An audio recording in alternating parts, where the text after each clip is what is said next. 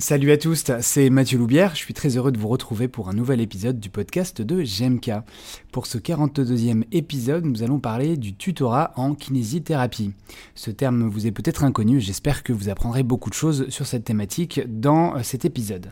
J'ai en effet eu l'occasion de discuter avec Cyprien Guillot, qui est euh, kinésithérapeute, euh, directeur de l'IFMK de Dijon et également en thèse actuellement sur le domaine. Dans cet épisode, vous aurez donc une définition du tutorat et euh, nous évoquerons également quelques pensées, réflexions autour de la thèse de mon invité. Je me répète à chaque fois, mais vous pouvez accéder à l'ensemble des épisodes, à des conférences et des cours gratuits sur notre site internet www.gem-k.com dans la rubrique blog. J'ajoute que depuis euh, l'épisode 35, des infographies qui reprennent les idées euh, fortes de chacun des épisodes sont disponibles sur nos chaînes Instagram et Facebook. J'en profite également pour vous remercier sincèrement, vous euh, auditeurs et auditrices qui faites vivre ce podcast. L'année dernière, vous nous avez écouté 33 euh, 000 fois, euh, ce qui est énorme. En tout cas, moi, je trouve ça incroyable. Et en plus, vous nous avez noté à chaque fois avec le maximum d'étoiles. donc, merci à vous. vous m'avez regonflé pour repartir sur une saison avec plein de nouveaux épisodes, plein de nouvelles thématiques et des invités extraordinaires. Voilà, je vous souhaite une très bonne écoute.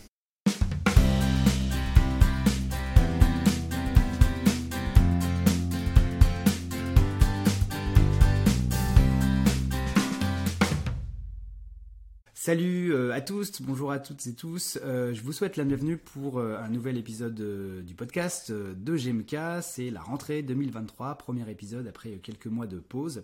Et je suis très heureux de vous retrouver pour vous parler encore cette année de plein de nouvelles choses qui touchent de près ou de loin à la kinésithérapie. Et aujourd'hui, je suis très content d'accueillir Cyprien qui va se présenter juste après, mais Cyprien Guillaume qui est directeur de l'IFMK de, Dijon entre autres mais euh, qui a aussi euh, qui, réalise actuellement un travail de thèse sur des questions qui vont forcément vous toucher, notamment si vous accueillez des stagiaires ou si vous êtes intervenant, peut-être euh, autour de, ce monde des stagiaires en kinésithérapie, hein, ceux qui sont en formation initiale. Donc on va parler de tout ça pendant ce, podcast et avant de lui laisser la parole pour une présentation un petit peu plus large. Bah, je voulais rappeler que bah, GMK c'est un organisme de formation privée dans lequel on, héberge un podcast. Donc bien sûr j'ai des liens d'intérêt avec avec ce podcast. Et puis, euh, bah, tous les mois, vous pouvez nous retrouver sur les réseaux sociaux euh, autour de ces enregistrements. Je rappelle également qu'ils sont disponibles en audio sur toutes les plateformes de podcast et que euh, bah, on est de plus en plus écoutés. Donc, je voulais vous remercier. Hein. L'année dernière, on a été écouté plus de 30 000 fois. Donc, je suis vraiment super content que ça puisse vous apporter des choses et que ça vous aide dans votre quotidien de kiné.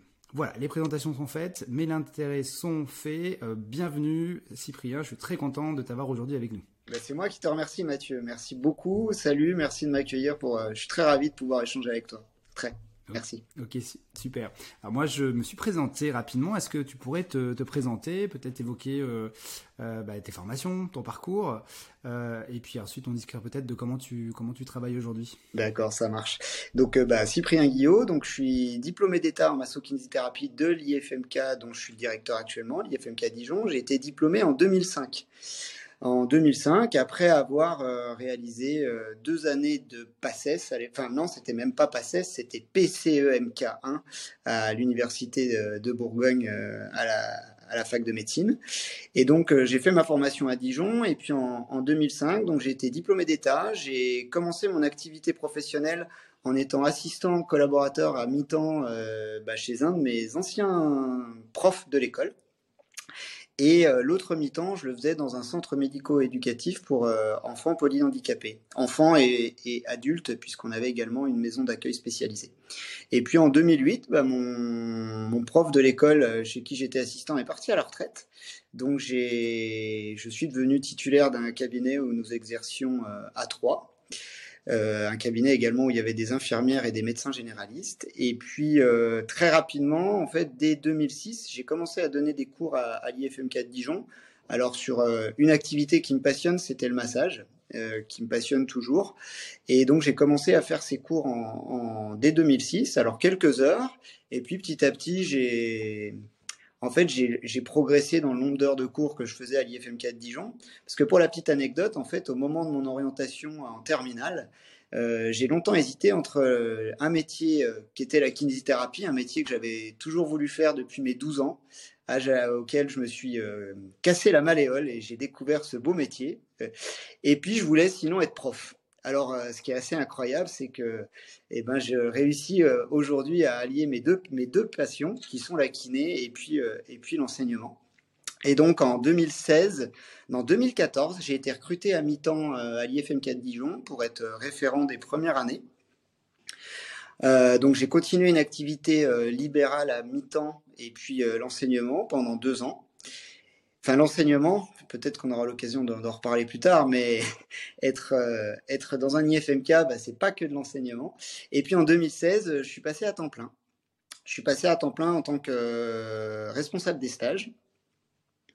donc j'ai quitté l'activité, donc je ne suis plus clinicien depuis depuis 2016. Et puis en 2018 2017-2018, j'ai réalisé un Master 2 en sciences de l'éducation, euh, où euh, le sujet de mon mémoire était euh, déjà sur le tutorat. Et puis depuis maintenant, depuis le mois d'août, je suis devenu le directeur de l'IFM4 Dijon. Donc ouais, c'est un parcours qui s'est fait, j'ai envie de dire, sans accroc jusqu'à présent. C'est assez assez drôle de constater les similitudes de nos parcours euh, mutuels parce que moi je suis sorti comme toi en 2005. Comme toi, j'ai découvert le métier de kiné parce que j'ai eu un souci de santé. Et, euh, et, en fait, je suis quasiment rentré dans, t'es rentré un peu avant moi à donner des cours à Dijon, mais moi je, donne. Alors oui, ce qu'il faut dire quand même, euh, que ça reste pas en off, c'est qu'on se connaît, euh, qu'on travaille ensemble depuis de nombreuses années, euh, et que je travaille, j'aurais envie de dire pour toi aujourd'hui, en tant qu'enseignant que, vacataire à Dijon. Donc on se connaît bien. Et, euh, donc ouais, tu as, as, fait cette continuité-là. Et alors tu es parti en sciences de l'éducation en 2018. C'était quoi? C'était un souhait? C'était un, besoin? Très honnêtement, euh, alors non. Non, c'était enfin, un besoin. Un besoin plus euh, législatif, une obligation dans le fait de vouloir m'investir pleinement dans la formation, euh, les textes cadrant la formation initiale des étudiants en kiné, euh, et ça a été réappuyé par un texte qui est sorti il y a un ou deux ans maintenant. Euh, c'est quand même fortement marqué dans le texte que il est d'usage que les formateurs aient un niveau d'études euh, qui correspondent maintenant à celui des, au, minimum, un niveau universitaire des, étudiants quand ils sortent de la formation.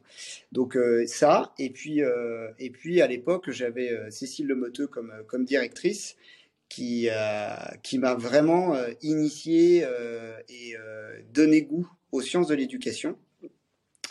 Et puis, bah, elle m'a bien, bien poussé, elle m'a bien mis des, des, petits coups de pied là où il fallait bien pour qu'elle me, me, précipiter dans, dans, dans, cette formation.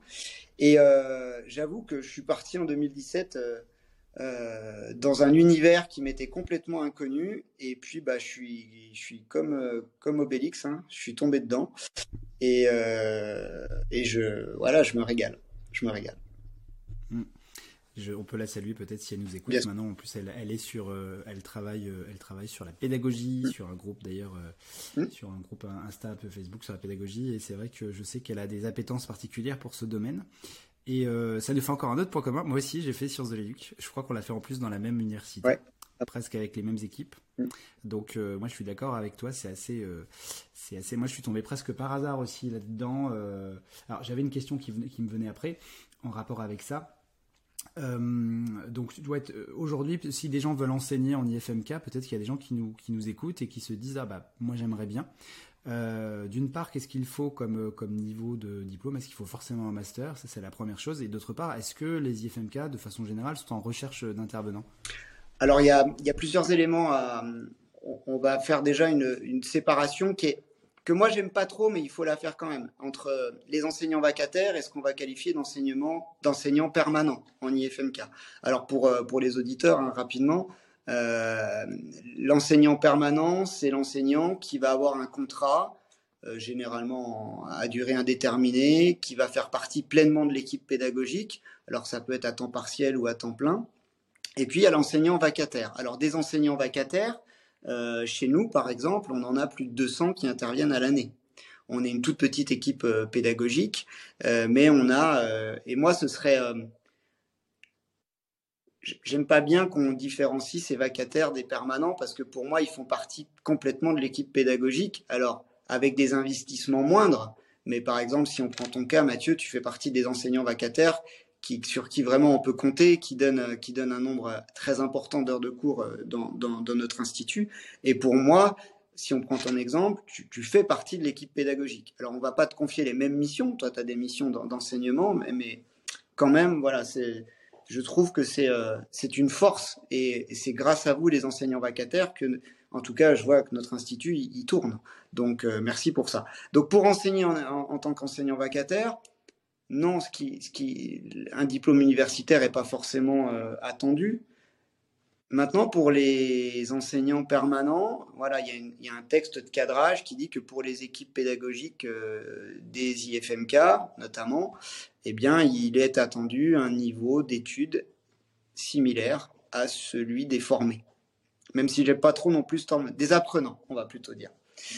Euh, voilà. Et, pour répondre à la dernière partie de ta question, est-ce qu'on est en recherche? Ben, bien évidemment, on est en recherche de gens qui ont envie de s'investir dans, dans la formation de leurs futurs confrères et de leurs futurs consoeurs. Alors après, euh, je ne sais pas si euh, les auditeurs sont au courant, on ne fait pas ce qu'on veut, en fait. Je l'avais mis de côté. On a ce petit texte de loi, en fait, tout est, tout est régi euh, dans, dans, un, dans un recueil des principaux textes qui, qui, régissent les études en massokinésithérapie. Et donc, bah, parfois, on est à la recherche, parfois, il y a des gens qui nous sollicitent, qui disent, moi, je voudrais bien donner un cours là-dessus. Euh, je vais peut-être qu'elle fera partie de nos auditrices, mais j'ai notamment quelqu'un qui m'a proposé d'intervenir sur l'aromathérapie. Bah, à ce jour, je sais pas, je ne peux pas la faire intervenir parce que je ne sais pas comment l'intégrer dans le cursus. Mais bien sûr, on est toujours à la recherche. Oui, effectivement, je pense qu'il y a des, du cadrage qui peut à la fois être important parce que ça permet aussi peut-être euh, de, lisser les programmes euh, entre les IFMK. En même temps, vous avez quand même une petite liberté euh, parce que si on regarde un peu, alors moi j'ai la chance d'intervenir dans trois IFMK pour le moment et je sais que alors c'est toujours très agréable pour un enseignant parce que justement il y a une singularité des différents endroits. Et euh, d'un côté, vous avez le même programme, mais vous avez quand même, entre guillemets, une, petite liberté quand même de, choix hmm. Il y a, En fait, le, cadrage, euh, on, fonctionne par unité d'enseignement avec euh, un, un, volume d'heures à réaliser, ça c'est cadré. après, qui peut se, comment dire, qui peut s'adapter légèrement, mais plutôt à la hausse en fonction aussi de ton projet pédagogique. Et le mot, il est là. C'est-à-dire qu'il y a quand même un projet pédagogique, une, moi, je dirais que c'est plutôt une teinte, une couleur qu'on va pouvoir donner à la formation qui, est réalisée dans tel ou tel IFMK. Et euh, bah, par exemple, nous, on, a, un projet pédagogique. Alors, souvent, il est porté par le directeur de l'institut. Euh, donc, euh, si je prends mon exemple, je porte le projet pédagogique de notre institut mais c'est un projet pédagogique, en tout cas je parle pour, euh, pour, pour moi, hein, pour nous, ici à l'IFMK Dijon, c'est un projet pédagogique qui est un projet d'équipe, et donc avec des teintes, des couleurs de l'équipe qui va accompagner les étudiants vers la professionnalisation. Voilà. Mais euh, oui, on a quand même euh, de la laxité, mais j'aimerais aussi bien, parce que parfois, c'est pas toujours bien compris ça. on, on pourrait penser qu'on peut faire ce qu'on veut. Bah non. Non, on fait pas ce qu'on veut. On fait pas ce qu'on veut parce qu'il y a des textes de cadrage. On fait pas ce qu'on veut parce qu'on a une université qui est derrière. Hein. On est on est conventionné avec l'université. Il faut pas oublier qu'on attribue des crédits européens euh, à nos étudiants maintenant. Et euh, oui, on peut donner une couleur, on peut donner une teinte, on peut euh, adapter des choses, mais tout ça c'est pas au bon vouloir de la direction de l'IFMK. Hmm. Ok, merci beaucoup. Et dans, dans ton récapitulatif de ton parcours, euh, sauf erreur de retard, tu n'as pas parlé de ton travail de thèse. Exact. Il me semble que tu l'as pas évoqué. Donc je te, je te laisse peut-être évoquer cette partie. Bien sûr, bah, bah oui, oui. Merci Mathieu, bien sûr. C'est pas des moindres parties d'ailleurs. Non, non, comme tu dis, comme tu dis. Euh, donc je suis entré en thèse, en formation en thèse en 2020. En fait, en 2017-2018, je fais, euh, je fais mon, mon master. Donc je découvre un truc qui me, qui me passionne. Je fais mon mémoire sur, euh, sur euh, les représentations. Alors c'est un truc qu'on appelle les représentations sociales du tutorat chez les étudiants et les, les tuteurs kinésithérapeutes, ma sœur kinésithérapeute. Et puis euh, donc je finis en 2018. Euh, j'ai écrit un article. Alors c'est pas pour faire de la pub, mais si ça intéresse les auditeurs. Il y a une synthèse en fait en quelque sorte de mon mémoire de master qui est paru dans, dans Kiné la revue en 2019. Et puis, bah, chemin faisant, bah, déjà, j'ai bien aimé tout ce travail de recherche. Et je me dis, quand même, dans mes recherches initiales, j'aimerais bien je trouve que cette réforme des études, euh, elle est perçue euh, sur le terrain. J'aimerais bien creuser ça. En fait, le constat de base, c'est ça. J'aimerais bien aller creuser un peu euh, des petits trucs qui ressortent du mémoire de master. J'ai l'impression que cette réforme, elle peut parfois faire peur. Elle peut parfois amener une complète réticence des professionnels à encadrer des étudiants. Et à l'inverse, il y en a certains qui disent mais enfin, ça y est, il y a des choses qui vont évoluer. Donc ça, c'est le constat que je fais en 2018. Et puis, bah, euh, la thèse, mon, départ en thèse, il est aussi le fruit de rencontres. C'est-à-dire que dans, je rencontre des, professionnels euh, et surtout des chercheurs pendant mon master qui me donnent, euh, ouais, qui me le goût de me dire, bah toi, t'es cap, en fait, tu peux, tu, peux te lancer là-dedans. Et notamment Madame Pérez Roux, qui est donc actuellement ma directrice de thèse, et Eric Malero, qui est maître de conférence des universités. Tous les deux sont à, Paul Valéry, à Montpellier. Et euh, en fait, euh, bah ouais, je me dis, mais vas-y, lance-toi. Donc euh, c'est comme, en fait, c'est un peu le fruit du hasard. Je contacte Madame Pérez Roux, qui me, je lui dis, bah j'aimerais bien me lancer en thèse. Elle me dit, bah ouais, ouais, ouais, ouais. je serais ravi de t'accompagner. Et puis ça se fait comme ça. Et donc depuis 2020, donc je suis rentré je suis rentré euh, dans, cette, dans ce processus parce que je pense que c'est avant tout un processus personnel, professionnel aussi. Euh, et euh, donc, euh, bah, je suis en troisième année de doctorat. Voilà un peu où j'en, où j'en suis. Et donc, je travaille actuellement. Euh, le, le cœur de ma recherche, c'est un concept qu'on explorera peut-être plus tard dans l'entretien, mais c'est en gros, on appelle ça la professionnalité du tuteur de stage en masso-kinésithérapie. Alors, derrière ce mot professionnalité, bah, euh, euh, c'est essayer de mettre un coup de projecteur sur cette, euh, cette mission du professionnel tuteur. Il y a encore quelques temps, je dirais, j'aurais dit ce métier de tuteur, mais finalement, au plus j'avance dans mes recherches, au plus je, je pense que c'est une mission, parfois subie, parfois choisie, parfois pleine de réjouissance, parfois pleine de tracas on le voit bien euh, chez nos, chez nos collègues. Hein. Euh, et, c'est essayer d'aller creuser, de mettre un coup de projecteur sur ce, cette chose, ce truc un peu mouvant, un peu interprétable, un peu, euh, bah, voilà, parfois mouvant, parfois inconfortable, parfois très confortable.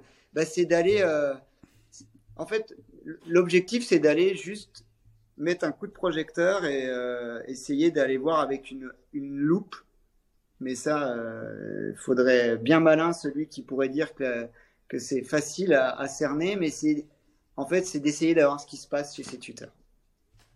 Ok super, bah justement c'est le thème, euh, le thème de, ce podcast. Je voulais te t'inviter pour ça, pour qu'on parle de, de ça. Euh, aussi parce que je pense qu'il y a les sciences de, l'éducation, enfin les sciences sociales de façon très large, appelées à tort sciences molles pour moi, qui c'est un non-sens, sont je dirais pas mal aimée, mais disons incomprise dans le sens où, comme on est sur de l'humain, on est sur quelque chose qui peut être un petit peu plus euh, vu comme nébuleux notamment sur ces histoires de représentation, parce qu'en plus il y a tout un jargon, tout un, tout un, tout un truc qui, qui est propre aux sciences de l'éducation, euh, et certaines personnes voient ça de façon euh, un peu impalpable, nébuleuse, et voient pas trop l'intérêt, et au contraire, on est sur quelque chose de très important dans la construction, je pense, tu me corriges si je me trompe, mais euh, du, de la professionnalisation de nos futurs euh, collègues déjà, et puis aussi pour la personne qui va le faire, euh, c'est très intéressant de se poser la question comment comment elle vit les choses. On touche même des fois à l'intime, j'ai l'impression. Mm. Enfin, ce sera à toi de me dire ce que tu en penses, mais c'est un peu le, point de vue que j'ai sur les sciences sociales qui sont primordiales et vraiment importantes pour nous, surtout à l'heure du biopsychosocial. On, on est en, touche en plein dedans, je pense. Je, il y a, y a, plusieurs choses. je vais donner alors, mon exemple perso. Avant de partir en formation en sciences humaines et sociales, je faisais des sciences humaines et sociales. Parce qu'en tant que praticien, euh, quand j'ai un patient qui, qui, arrive, je vais essayer de euh, comprendre, par exemple, euh, et tu, tu, me corriges si je me trompe, Mathieu, mais je prends un patient lombalgique. bien souvent, on a des gens qui arrivent avec des croyances bah, ne, serait-ce que travailler sur ses croyances, questionner ses croyances, on est dans des sciences humaines et sociales. On est dans de la, on est dans, on va explorer la représentation, on va aller voir euh, l'ensemble des idées, des croyances, des valeurs que les gens peuvent porter à un certain nombre de choses. Et ça, derrière, bah voilà, il y a, y, a, y a, une théorie qui s'appelle les représentations sociales. Voilà, par exemple, c'est celle que je maîtrise un peu plus parce que j'ai travaillé dessus. Mais tout ça pour dire que euh, je peux comprendre tous nos, tous nos collègues, hein, toutes nos consoeurs, tous nos confrères qui, qui voient peut-être derrière, euh, derrière cette, toute cette théorisation qu'on peut faire, parfois des choses un peu euh, fumeuses. Mais, enfin, je dirais que oui, parfois ça peut paraître des concepts fumeux, mais finalement, euh, quand je vais faire un cours à mes étudiants de première année pour leur euh, expliquer comment on apprend, bah, c'est des sciences humaines, l'apprentissage, mais si on prend un peu de recul, dans nos cabinets de kiné tous les jours, dans, sur les plateaux techniques, à l'hôpital, dans une chambre, bah, on va chercher parfois à apprendre des choses à nos patients. Donc, euh, je dirais voilà, c'est plus, euh, c'est plus euh, démystifier un peu le truc et de se dire, c'est pas parce que j'ai pas vu la théorie qui est derrière que je sais pas faire.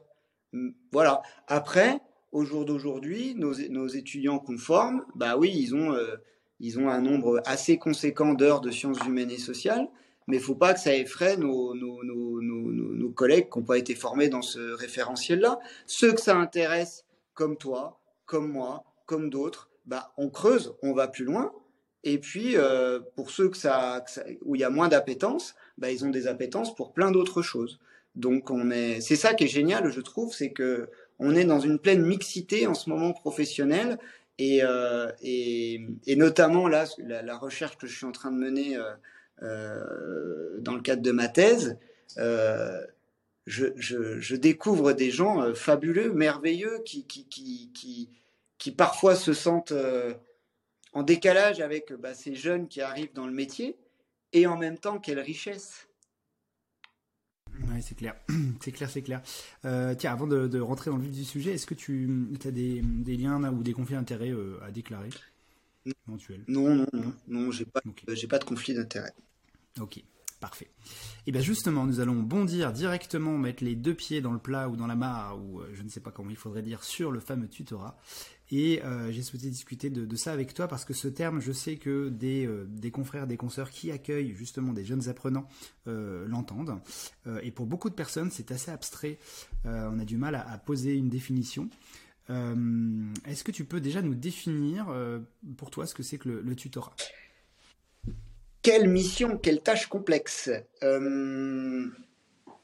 Alors, je dirais que tutorer, être tuteur, c'est avant tout, en tout cas c'est ma perception, là c'est ma perception, euh, c'est avant tout vouloir accompagner quelqu'un, quel qu'il soit, dans une, euh, dans une, euh, une amélioration de ses compétences. Et quand je dis amélioration de ses compétences, c'est que on a ce besoin en fait d'être confronté, euh, si on parle par exemple en stage, c'est ce besoin que bah, pour devenir compétent dans un domaine, euh, la réalité du terrain n'a pas d'égal.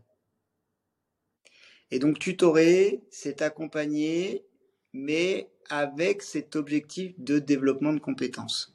Pour moi, c'est vraiment, euh, vraiment cette volonté-là. Alors après, je pense qu'on va creuser hein, dans, dans, l'échange. Euh, il y, y, a des moments clés, il y a des phases clés, il y a des choses comme ça.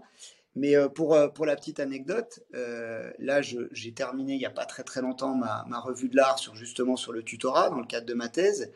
Et ce qui est assez, ce qui est assez perturbant, c'est que finalement, dans notre métier, la kinésithérapie, dans notre profession, la masso-kinésithérapie, eh ben, on, a peu étudié ça. On l'a beaucoup étudié euh, chez les infirmiers, avec notamment un chercheur qui s'appelle Alain Baudry. On a beaucoup étudié le tutorat avec euh, Maëla Paul, par exemple, qui est, euh, vraiment un, chercheur qui a beaucoup travaillé là-dessus. Mais finalement, sur le tutorat en kiné, bah, il n'y a, pas, a pas eu grand-chose de fait. Et, euh, et pourtant, c'est, Enfin, moi, je le dis toujours, on ne peut pas... Euh, la formation des, des, futurs praticiens, elle est rien si on n'a pas nos collègues sur le terrain qui accompagnent ces jeunes. On peut pas, on peut pas, on peut pas. Euh, c'est alors, il y a, on parle, il y a des mots fumeux, enfin, qui pourraient paraître prétentieux en sciences de l'éducation. On parle d'alternance intégrative. Mais en fait, qu'est-ce que c'est que l'alternance intégrative? C'est toujours penser que le, terrain a un rôle aussi important, je choisis mes mots, hein, aussi important il a pas de souci. Voilà, que, euh, les, que ce qu'on peut faire ici, nous, en formation initiale, euh, au cœur de l'Institut. Donc voilà. Donc vraiment ce tutorat, voilà, définir le tutorat, bah, je pense, ça, ça vient d'une volonté en fait d'accompagner l'autre à développer ses compétences. Oui, il y a une notion de, une notion de guidance. Mm. Moi, ça me fait penser beaucoup à, bon, au terme d'éducation. Euh, après, on va jouer sur les mots et peut-être que les spécialistes ne seraient pas d'accord. Moi, j'aime bien la notion. Euh, euh, ça va être une question intéressante. Je ne sais pas si tu, pourras répondre. la différence entre l'éduquer éduquer et tutorer. Euh, pour moi, l'éducation, il y a vraiment cette notion de donner du pouvoir euh, à la personne qui est en face de toi pour le rendre plus autonome. Et est-ce que tu verrais une différence entre éduquer et tutorer du coup? Là, comme ça, spontanément, euh, il y en a une qui me vient en tête. C'est que. Alors, ça, peut paraître, ça va peut-être paraître bizarre. L'éducateur, il va savoir qu'il veut éduquer. Le tuteur, il va savoir qu'il veut il a quand même comme objectif d'accompagner l'autre dans un métier. Enfin, pour moi, euh, en tout cas, si je, si je pense, si je pense au tutorat, euh, au tutorat en kiné. Mais euh, on pourrait parler d'autres tuteurs. Par exemple, il y a, je vois, il y a le, tutorat, il s'organise aussi entre étudiants. Bah pour moi, dans le tutorat entre étudiants, il y a aussi cette volonté de vouloir développer les compétences, vraiment développer des compétences. Dans l'éduquer, au sens propre du terme, on pourrait, euh, on pourrait y voir euh, simplement une, euh, une vision un peu, un peu comme une ligne droite. Je sais pas si c'est, enfin c'est pas très clair ce que je suis en train d'expliquer, mais si si si si. Est-ce que est-ce que on pourrait aussi le, parce que ça, ça, ça, soulève chez moi en plus une autre réflexion sur, tu, as parlé du tutorat entre étudiants. Hmm. Euh, il y a ce travail en compagnonnage. Mm. On utilise aussi beaucoup ça. Euh, moi, je vois dans mon champ, la thérapie orthopédique, on a ce qu'on appelle le fellowship. Donc, c'est le, le fait d'accompagner. Euh, on est encore, je pense, sur des, des différences subtiles avec le fait de tutorer. Est-ce que dans, ma, dans ma vision, moi, de personne qui ne, ne connaît pas, parce que moi, le tutorat, c'est pas mon champ de compétences, est-ce qu'on n'est pas aussi sur un côté un peu comme, je sais pas, moi, je pense aux, compagnons du Tour de France, le côté. est-ce que le tutorat ne touche pas plus à, à, justement la création un peu d'une identité de métier auprès des, apprenants ou, ou, la reconnaissance à un corps de, métier ou la, la, la socialité professionnelle. professionnelle en fait. C'est ce qu'on va appeler la socialisation professionnelle. Elle elle, elle, euh, elle est euh, elle est jamais dite ouvertement mais elle est recherchée.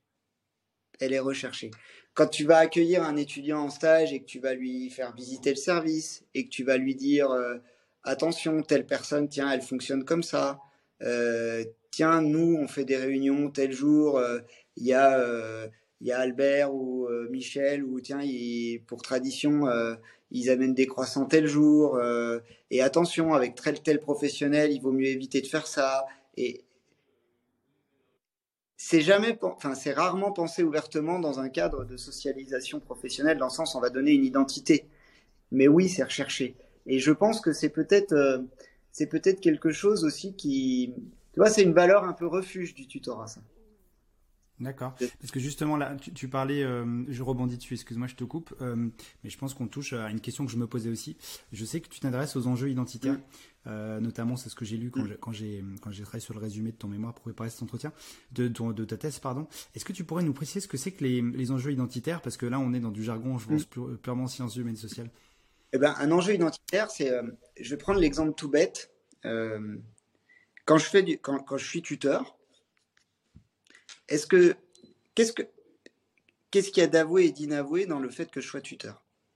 Est-ce que j'y cherche, euh, je cherche en cela euh, de la reconnaissance De la reconnaissance au niveau de mes collègues, de mes hiérarchies, de mes proches Est-ce que je cherche euh, à développer des compétences chez moi, simplement? C'est-à-dire que ça ronronne un petit peu dans mon, dans mon boulot. Et euh, bah, je me dis tiens, je vais me lancer dans cette mission parce que ça va me ça va me bousculer un peu. Euh, Est-ce que euh, je suis devenu tuteur parce que euh, bah moi je veux rendre ce qu'on m'a donné quand j'étais étudiant Est-ce que je suis devenu tuteur parce que euh, dans ma vie perso bah j'aime bien encadrer des gens, j'aime bien, je suis, coach, je suis j'emmène mes gamins au foot, euh, puis j'aime bien accompagner. Euh, c'est tout ça qui, en fait, un enjeu identitaire, c'est essayer de voir qu'est-ce que le tutorat, qu'est-ce que ça provoque chez soi et chez l'autre. D'accord, ouais. Donc, euh, ouais, on a vraiment à voir avec bah, ouais, l'identité, comme mm. c'est dit dans le terme, au niveau expérientiel des personnes. C'est ça, en mm. gros, qu'est-ce qu'ils en retirent et pourquoi Qu'est-ce qu'ils en retirent et de quoi ont-ils été nourris pour en être là où ils sont aujourd'hui? D'accord, ok, ok. Ça marche. Mathieu, juste pour préciser, c'est que euh, un des objectifs euh, de, la recherche que je mène, en fait, elle a aucune enfin, elle a aucune prétention cette recherche. Elle a juste cette volonté de se dire, euh, et je sais que des fois ça ressort dans les entretiens, ouais, c'est cool que vous vous intéressiez un peu à ce qui se passe au tutorat. Et euh, je sais pas si on en retirera des choses. Hein. Euh, je sais pas. Je sais pas quelles seront les, conclusions. Enfin, j'ai deux trois choses qui commencent à, à naître, mais euh, mais c'est simplement cette volonté d'essayer de voir un petit peu ce qui se passe dans cette mission qui est ô combien difficile. Oui, euh, bah justement, tiens, euh, ça me fait penser à la chose suivante. Euh, est-ce que tu peux nous expliquer concrètement, on a bien, je pense que j'ai bien compris ton parcours jusqu'à arriver à la thèse. Quelles ont été tes hypothèses de recherche au départ de la thèse et est-ce qu'elles ont évolué? Parce que là, tu dis que tu as fait passer des entretiens, donc j'imagine que tu as fait des, tu, tu, on va dire ton, ta recherche expérimentale, si je mm. puis dire, elle se fait à base d'entretiens avec des, tuteurs, j'imagine. Mm. Du coup, quelles, quelles, étaient tes hypothèses de départ et euh, en quoi elles ont, elles ont évolué, si jamais euh, mm. elles ont changé depuis le début? Alors à ce jour, j'en suis, euh, j'en suis au début de la recherche sur le terrain, puisque j'ai mené quatre entretiens sur les 15 initialement envisagés. Donc c'est des premières choses. En fait, les hypothèses, elles, elles étaient, elles étaient liées au contexte on a euh, une réforme des études qui date de 2015, qui vient quand même, il faut le dire, euh, sacrément euh, bouleverser le, milieu dans lequel, dans lequel on évolue. Alors, en tant qu'institut de formation, on rentre pleinement dans l'université. Les étudiants, on rajoute une année d'études hein, en 2015.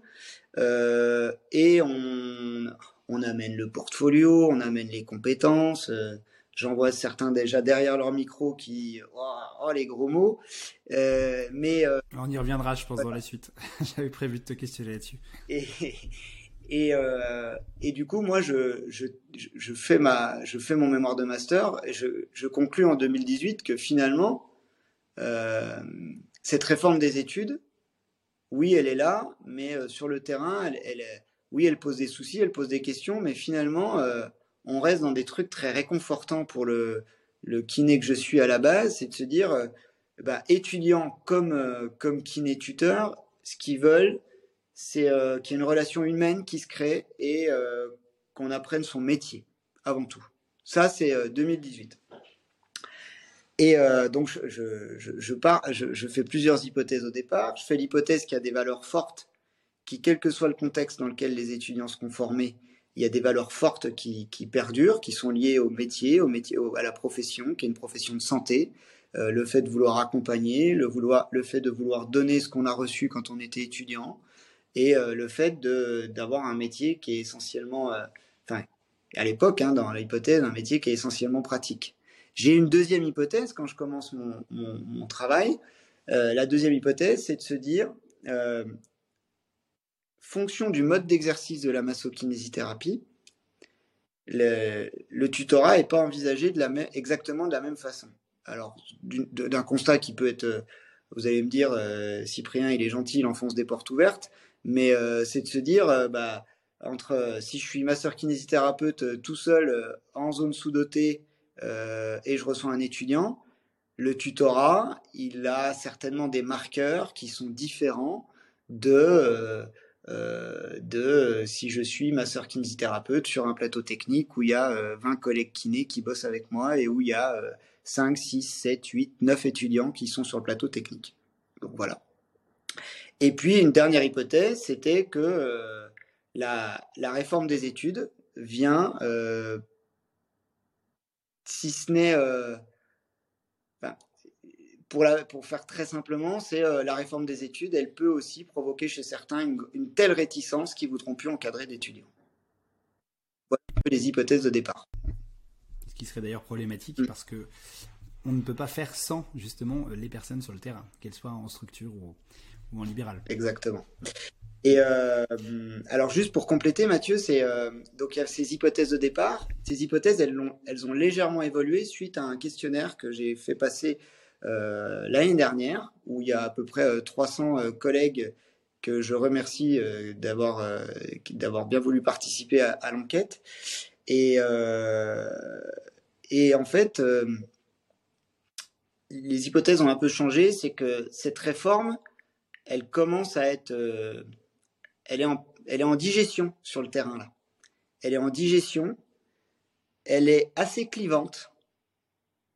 C'est-à-dire qu'elle est clivante dans le sens, euh, bah, maintenant il y a des jeunes consoeurs et des jeunes confrères qui ont été formés dans ce référentiel, qui commencent à encadrer des étudiants. Et je, vois poindre une, euh, une espèce de dichotomie entre ce qu'on peut qualifier les plus expérimentés, qui ont 30 ans de bouteille, et puis c'est et leur vision des jeunes collègues qui arrivent et la vision des jeunes collègues qui arrivent sur le terrain par rapport euh, à ces euh, plus anciens. Et euh, c'est assez, j'avoue que ça m'a assez, ça m'a, ça m'a mis une petite claque dans la figure quand j'ai quand j'ai dépouillé un peu ce, ce questionnaire. Alors attention, ça ne reste que des hypothèses. Et même si mon étude venait à conclure sur dans cette direction-là, ce ne serait qu'une vision à un instant donné via une recherche qui a été faite et qui ne serait en rien une généralisation. En tout cas, ça questionne. Ça questionne mhm. à la fois le kiné que je suis, l'accompagnant d'étudiants en formation initiale, l'accompagnant de tuteurs, et euh, c'est assez, ouais, ça questionne. Voilà, c'est terminé pour ce premier épisode. Dans 15 jours, vous entendrez la suite avec plein d'infos sur comment encadrer un étudiant en stage et également on passera en revue le fameux portfolio. A très vite